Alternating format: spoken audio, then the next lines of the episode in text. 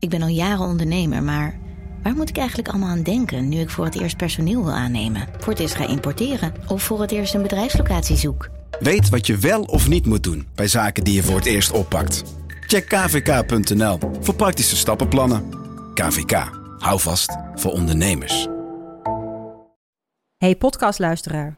Ook op zoek naar een relevante invulling van je schaarse luisteruren? Tune dan in op de podcastserie ESG, even samengevat van BNP Paribas. Wij, Marloes en Aldert, spreken daar duurzame voorlopers en wereldverbeteraars. Waarover dan? Nou, bijvoorbeeld of we ooit duurzaam kunnen gaan vliegen. En waarom koeien in de stad nou een goed idee is? Dat en meer elke twee weken in een nieuwe aflevering. Dus abonneer je. ESG, even samengevat.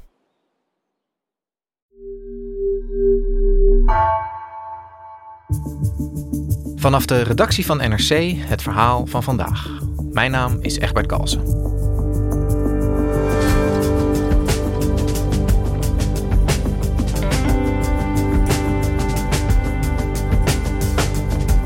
Midden in de Noordzee liggen de Shetland-eilanden, die decennia lang hebben geprofiteerd van de olieindustrie. Maar olie heeft zijn beste tijd gehad en in de hele wereld wordt gezocht naar duurzame alternatieven. Correspondent Annemarie Kas vertelt hoe op de Shetland-eilanden zichtbaar wordt tot welke ongemakkelijke keuzes die energietransitie leidt.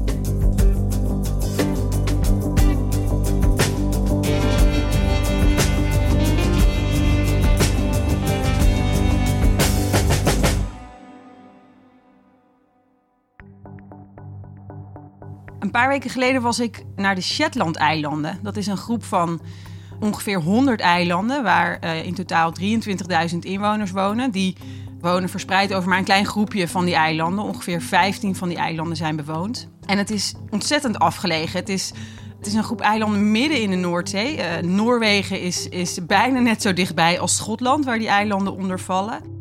Ja, we kennen Shetland natuurlijk van uh, die kleine uh, ponies, van die gedrongen ponies. Maar er is sowieso heel veel uh, wildlife. Er komen otters voor, zeehonden, allerlei zeevogels ook die daar ja, tot een paar jaar geleden massaal broeden. En ja, de Shetland-eilanden vallen officieel onder Schotland, deel van het Verenigd Koninkrijk. En als je daar aankomt op die eilanden, dat geeft een heel, heel bijzonder gevoel. Het is een heel ja, einde van de wereld gevoel bijna. De zee is ontzettend blauw, veel feller blauw dan, dan ik had gedacht. Het is uitgestrekt, de rotspartijen zijn hoog, bijna geen bomen, ook omdat het zo hard waait. In de zomer zijn het hele lange dagen, omdat het ook zo noordelijk ligt natuurlijk. Dus, dus uh, dat is een heel ja, Scandinavisch gevoel bijna. In de winter kan je ook het noorderlicht daar zien. Uh, ja, dus een hele, hele bijzondere plek.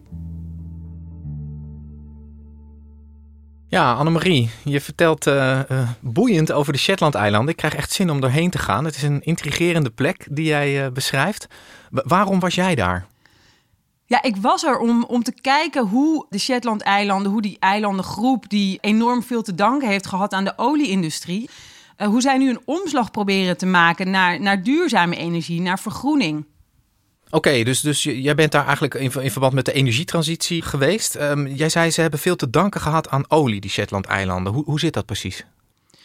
Ja, nou die eilanden liggen midden in de Noordzee. En, en uh, die was zeker in de jaren 70 en jaren 80 van de vorige eeuw een enorme bron voor olie. Uh, voor het Verenigd Koninkrijk en Noorwegen onder andere.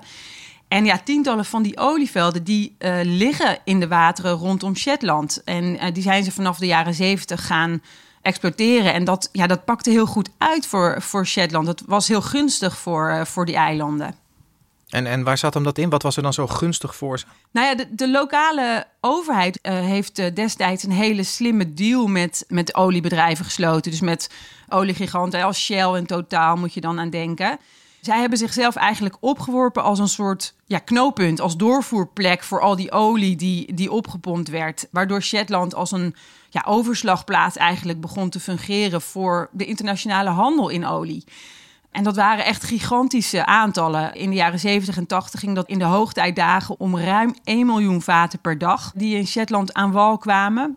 En het lokale bestuur heeft daar uh, naar gekeken toen van goh, op welke manier kan onze lokale bevolking hiervan profiteren? Hoe kunnen wij ervan profiteren dat dat, dat allemaal uh, bij ons aan land komt? En wat zij toen hebben geregeld is een deal dat ze per vat, dus per barrel olie, kregen zij 30 pence. Dat is omgerekend naar nu ongeveer, nou ja, zeg uh, 34 eurocent. Maar ja, dat is natuurlijk een enorm, enorm bedrag als je dat per vat olie uh, binnenkrijgt. Zeker als je op een dag al een miljoen uh, en, soms miljoenen vaten per week uh, binnenkrijgt. Dus dat, dat, dat tikt wel aan. Dus voor de jaren zeventig was het helemaal niet zo welvarend. Maar door al dat geld wat, wat met die olie binnenkwam, hebben ze ja, alle voorzieningen en de hele samenleving eigenlijk enorm weten te verbeteren. Er staan um, acht leisure centers op de verschillende eilanden met hele luxe zwembaden bijvoorbeeld. Hè. Um, ze hebben het hoogste aantal zwembaden per inwoner van het Verenigd Koninkrijk. Ook bijvoorbeeld de ponten tussen de eilanden zijn vrij goed geregeld. Ze hebben voorzieningen voor ouderen, dus verpleeghuizen zijn uh, daarvan betaald. Ze hebben het daardoor heel, heel goed voor elkaar eigenlijk. Ja, dus ze hebben het niet verbrast zoals Nederland uh, zijn gasinkomsten verbrast heeft, maar ze hebben er wat goeds mee gedaan. Hey, en gaat dat nog tot op de dag van vandaag dan door? Komt er nog steeds geld uit die oliedeal? Nou, dat vaste bedrag, dat is afgelopen. Dat is, um, in 2000 is dat ongeveer gestopt. Maar wat je zegt, ze hebben het gespaard. Dus ze hebben nu nog ongeveer 450 miljoen pond in kas. En ja, daar kunnen ze wel mee vooruit. Dus dat hebben ze weggezet in, in beleggingen. En daar halen ze natuurlijk winst uit. En van die winst kunnen ze gemakkelijk nu uh, al die voorzieningen onderhouden. Dus dat, uh, dat hebben ze heel slim, uh, slim aangepakt. Tegelijk zie je dat de situatie natuurlijk wel is veranderd in de loop der jaren. Hè, waar op het hoogtepunt van, van die olieboom eigenlijk in de Noordzee... wel 52 olievelden tegelijk olie binnenbrachten richting Shetland, zijn dat er nu veel minder. Die olievelden zijn leeggeraakt, er wordt minder geëxploiteerd. En we hebben natuurlijk ja, klimaatdoelen die ook vragen om een, om een overgang weg van olie. Ja, want daar kom je op een, uh, op een pijnlijk punt voor, uh, voor Shetland. De olie is, uh, is in de ban, zou je kunnen zeggen. We zijn met z'n allen heel hard aan het, aan het nadenken over hoe we een, een, een, economie en een maatschappij kunnen inrichten die losstaat van die, van die fossiele brandstoffen. Hmm. Um, hoe, bereiden de Shetlanders zich daarop voor, op die toekomst zonder olie? Daar zijn ze eigenlijk al jaren naar aan het kijken. Dus uh, ze wisten ook, die olie is eindig. Dus een, eigenlijk al, al 10, 15 jaar geleden zijn zij gaan, gaan kijken van... ja, wat is de toekomst? En dat was al vrij snel duidelijk dat dat ja, richting duurzame energie moest gaan. Uh, Schotland heeft ook uh, uh, duurzame energie en die transitie heel hoog op de agenda... want olie was sowieso heel belangrijk voor Schotland... Um, de huidige premier Nicola Sturgeon die wil dat ook graag afbouwen en die is daar heel, heel ambitieus in. Dus uh, ja, al snel werd bijvoorbeeld windenergie heel erg logisch gevonden voor Shetland. Ook omdat het er dus vrij hard waait, heel vaak. het is echt een winderige plek. Dus um, ja, die kant zijn ze al heel gauw, gauw op gaan kijken. En ik sprak daarover uh, met Douglas Irvine. Hij is geboren en getogen op Shetland en hij managt een project om die um, energietransitie voor Shetland in goede banen te leiden. En hij liet me onder andere ja, die haven zien, waar dus uh, tientallen jaren de olie zo belangrijk is geweest, de Sullom uh, Terminal. En het hele idee van het project dat hij leidt is om die hele voorzieningen, die hele haven om te zetten en, en te veranderen in uh, groene energie. Bijvoorbeeld waterstofcentrales kijken ze naar om, om daar uh, groene waterstof te kunnen gaan produceren. So we're investigating whether those pipelines can be used for um, a blend of hydrogen along with natural gas, or indeed can they be used for hydrogen um, in the future and use the existing pipework to put the hydrogen uh, down to the UK mainland. So That's the prospect. Ja, het is heel interessant dat zij dus die bestaande infrastructuur voor olie en gas, eh, dat ze die willen gaan gebruiken voor uh, duurzame energie. En windenergie is sowieso al um, heel aanwezig op de Shetland-eilanden, want al zo'n 15 jaar geleden zijn ze begonnen met het plannen van een uh, gigantisch windmolenpark op, uh, op de eilanden. Um, you pass through when you're driving up here the uh, wind farm site. That's massive development. That's one of the largest in the UK, uh, and because the wind factor here is so high, it'll be one of the most productive in the UK when it's completed. En dat park, ja, dat moet energie gaan leveren voor, voor heel Schotland en het hele, hele Verenigd Koninkrijk zelfs. Nou, dat klinkt eigenlijk allemaal hartstikke, hartstikke goed en heel logisch ook. Hè? Een eiland waar het altijd heel erg waait, wat jij zegt, gebruiken om, eh, om windenergie op te wekken. Hoe simpel kan het zijn? En, en ze hebben dus ook al een deel van die infrastructuur liggen dankzij hun, hun oliegeschiedenis. Dat is, dat is precies wat je wilt volgens mij. Ja, en toch zijn er ook veel uh, bezwaren. Het, het, ligt niet zo simpel. Uh, dat waterstofproject dat staat nog heel erg in de kinderschoenen. Dat is echt nog een kwestie van kijken welke bedrijven daar dan geïnteresseerd in zouden zijn. Het windmolenproject dat, dat al in aanleg is, daar is heel veel weerstand tegen van de lokale bevolking. Want dat park dat gaat enorm veel ruimte innemen op het hoofdeiland. Het grootste eiland waar de meeste mensen wonen ook. Er komen 103 windmolens van 155 meter hoog. En, en die molens komen bovenop heuvels die soms, nou ja, zeg 200 meter hoog zijn. Dus je kunt je voorstellen, dat is een enorme impact uh, in verhouding tot het eiland. En vooral in, in um, aanloop naar de bouw van het windmolenpark hebben Shetlanders daar echt wel geprobeerd om dat tegen te houden en daar veel stampij over gemaakt. Ik sprak er onder andere over met uh, Laurie Goodlad, ook een echte eilander, net als Douglas. Yeah, so my name is Laurie Goodlad and I was born and brought up here. En ja, zij maakt zich heel veel zorgen over de effecten van, van de bouw van het windmolenpark. It's, it's huge, it's massive. You've been up there, you've seen the scale of it. And that's before the turbines go up. Ze heeft esthetische bezwaren. Ze zegt wie wil er op een industrieterrein uh, met vakantie. Terwijl ja, zij leidt toeristen rond, ze is tourgids en ze wil juist het, het, de mooie natuur van Shetland laten zien. Maar net zo belangrijk bijna is haar inhoudelijke bezwaar dat het windmolenpark op heel veenrijk uh, gebied wordt gebouwd. Dus, dus die veengrond is ontzettend rijk aan CO2. It's bad for the environment. You know, if, if, they, if they were up there at the moment ripping up trees, if they were removing trees to build a wind farm, people would be up in arms. But people can't see it. They can't see the damage that it's doing to the environment and it's, it's criminal. Veen slaat uh, evenveel of zelfs meer CO2 op dan uh, een tropisch regenwoud. En zij zegt ja.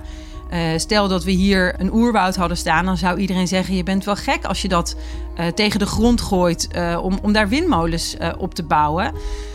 Maar veengrond is natuurlijk veel minder zichtbaar. Het zijn weilanden, het zijn heuvels waar je niet aan ziet hoe, hoe rijk aan CO2-opslag het is. En wat ik ook wat ik bijzonder vond aan haar is dat ze zeker geen klimaatontkenner is. Zij ziet ook dat er een transitie moet plaatsvinden en zij ziet het effect van uh, klimaatverandering op haar eilanden. En ze zegt windmolens zijn natuurlijk op zich een goed idee, maar niet op deze veengrond en niet op deze schaal, op deze uh, veel te grote schaal. En uh, het brengt schade toe hier aan de biodiversiteit, aan vogels die geen nesten meer kunnen bouwen. One of the fantastic things about living here is the, the wildlife, the natural environment. And we have nationally important numbers of ground nesting birds in, in that area. And that's birds that's numbers are declining throughout the UK. And where we should be protecting them here. Maar, maar waarom zetten ze die dingen dan überhaupt op land neer daar als dat zo'n impact heeft? Je kan ze toch ook op zee neerzetten? Ja, precies. En daar kijken ze ook nu wel naar. Het punt is met deze windmolens dat die al jarenlang uh, gepland zijn. Twintig jaar geleden zijn ze die plannen begonnen. En toen waren windmolens op zee nog helemaal niet zo'n voor de hand liggende optie. Was de techniek daar nog minder goed voor ontwikkeld. Nu kijken ze zeker wel naar uh, windmolens op zee. En is dat ook um, onderdeel van het, van het project van Douglas.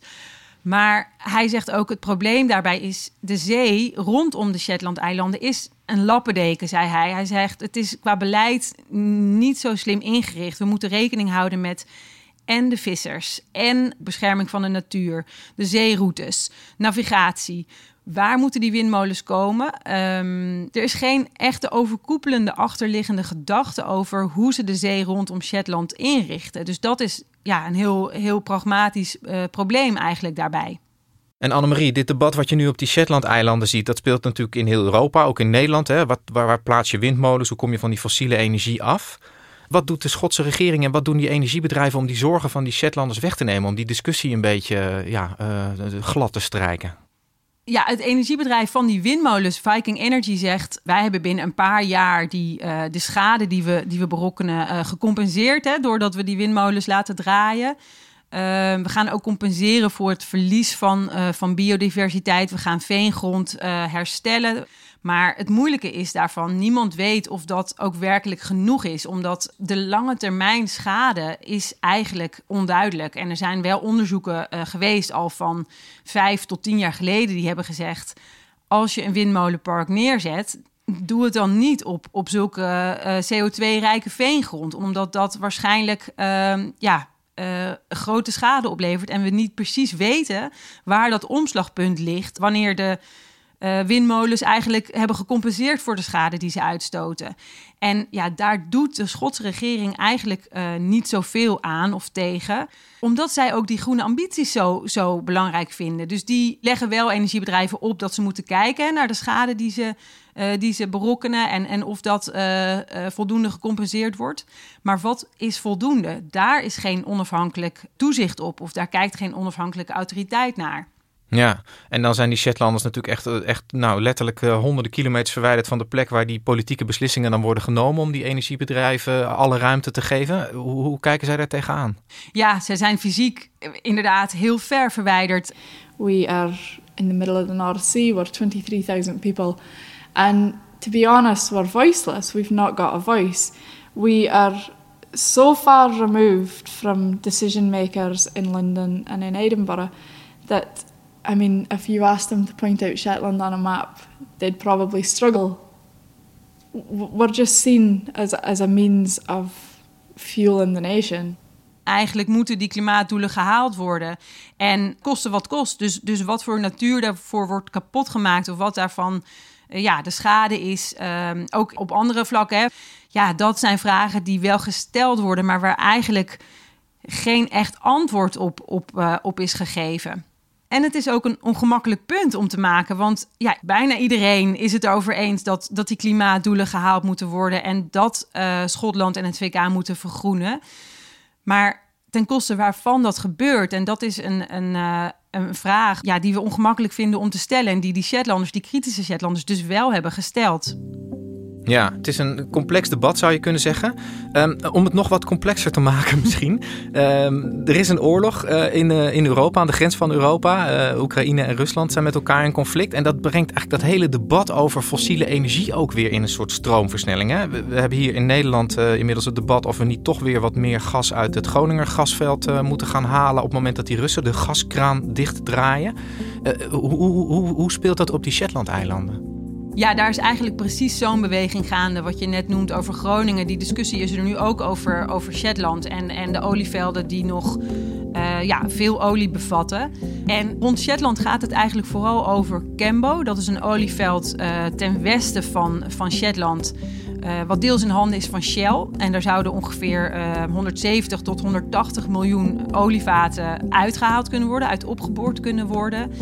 En vorig jaar in aanloop uh, naar de klimaatop, de klimaatop van de Verenigde Naties in Glasgow, ook in Schotland, uh, was daar heel veel druk op, uh, op Shell om die olieboringen niet te beginnen, maar ook op de Britse regering om de vergunning in te trekken voor, voor Cambo.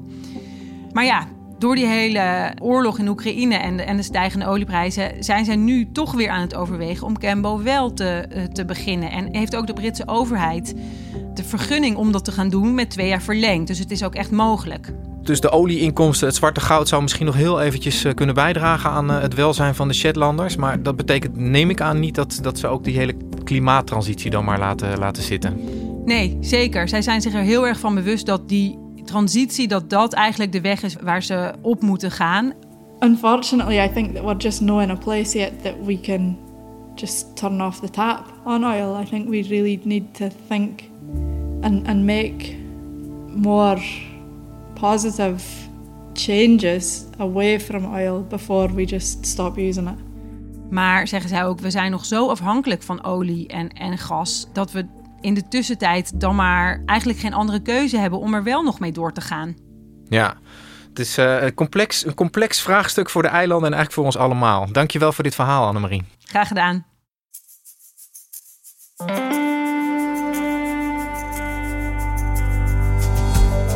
Je luisterde naar vandaag, een podcast van NRC. Eén verhaal, elke dag. Deze aflevering werd gemaakt door Anna Korterink en Marco Raaphorst. Dit was vandaag, morgen weer.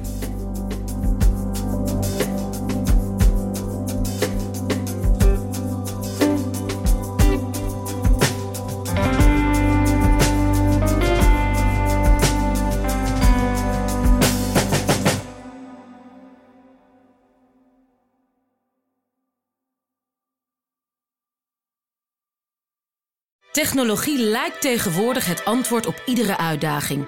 Bij PwC zien we dit anders. Als we de potentie van technologie willen benutten, kunnen we niet zonder een menselijk perspectief. Human-led, tech-powered noemen we dat. Ga naar pwc.nl.